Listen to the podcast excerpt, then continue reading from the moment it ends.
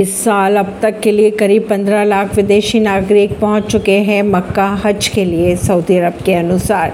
Saudi अरब सरकार के अनुसार हज के लिए बुधवार को चौदह दशमलव नौ लाख से अधिक विदेशी नागरिक मक्का पहुँच चुके हैं, जिनमें से चौदह दशमलव तीन लाख लोग हवाई मार्ग से पहुँचे।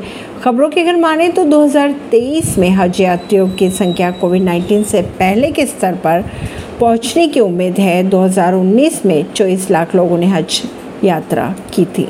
हज इस्लाम के पाँचवें स्तंभ में से एक है और शारीरिक और आर्थिक रूप से समर्थ मुस्लिमों में जीवन में कम से कम एक बार हज यात्रा पर जाने के लिए कहा जाता है। यह दुनिया के सबसे बड़े धार्मिक आयोजनों में से एक माना जाता है। सऊदी अरब के अनुसार बृहस्पतिवार की अगर बात की जाए तो हज के लिए बुधवार तक चौदह दशमलव नौ लाख से अधिक लोग पहुँच चुके हैं।